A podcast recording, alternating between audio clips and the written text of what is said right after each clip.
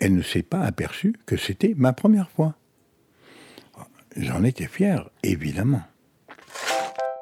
Pelle et râteau. Les années passent, les expériences passent, euh, et je retourne dans cette ville étrangère où cette expérience s'est passée, et je me rappelais quand même très bien de son nom. Je la recherche, et au miracle moderne, je la trouve. Et je l'invite à boire une tasse de thé euh, sur le petit lac qu'il y avait là, à côté du parc, le même parc.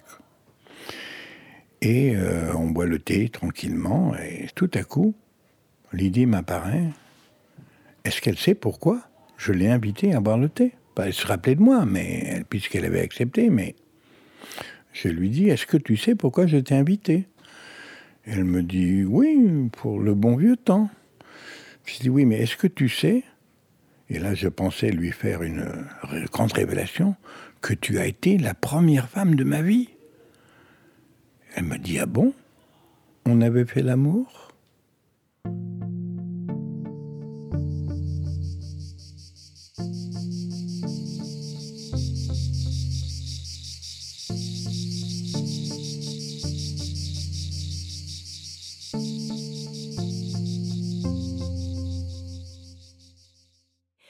J'avais 15 ans, j'étais en voyage scolaire en Sicile.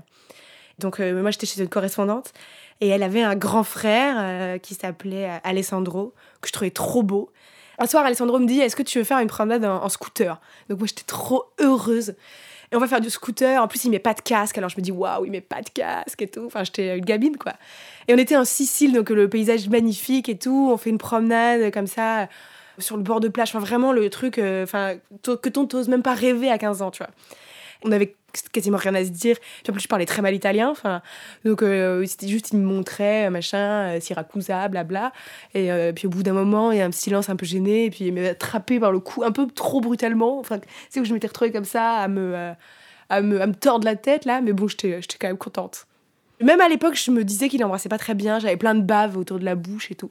Mais quand même, j'étais trop heureuse. J'en ai parlé, mais à tout le monde, et j'en parle encore d'ailleurs, je le raconte souvent. Les conquêtes amoureuses quand t'as 15 ans, t'es tellement fier que bah, toute ta vie t'en es fier. Arte Radio. Point.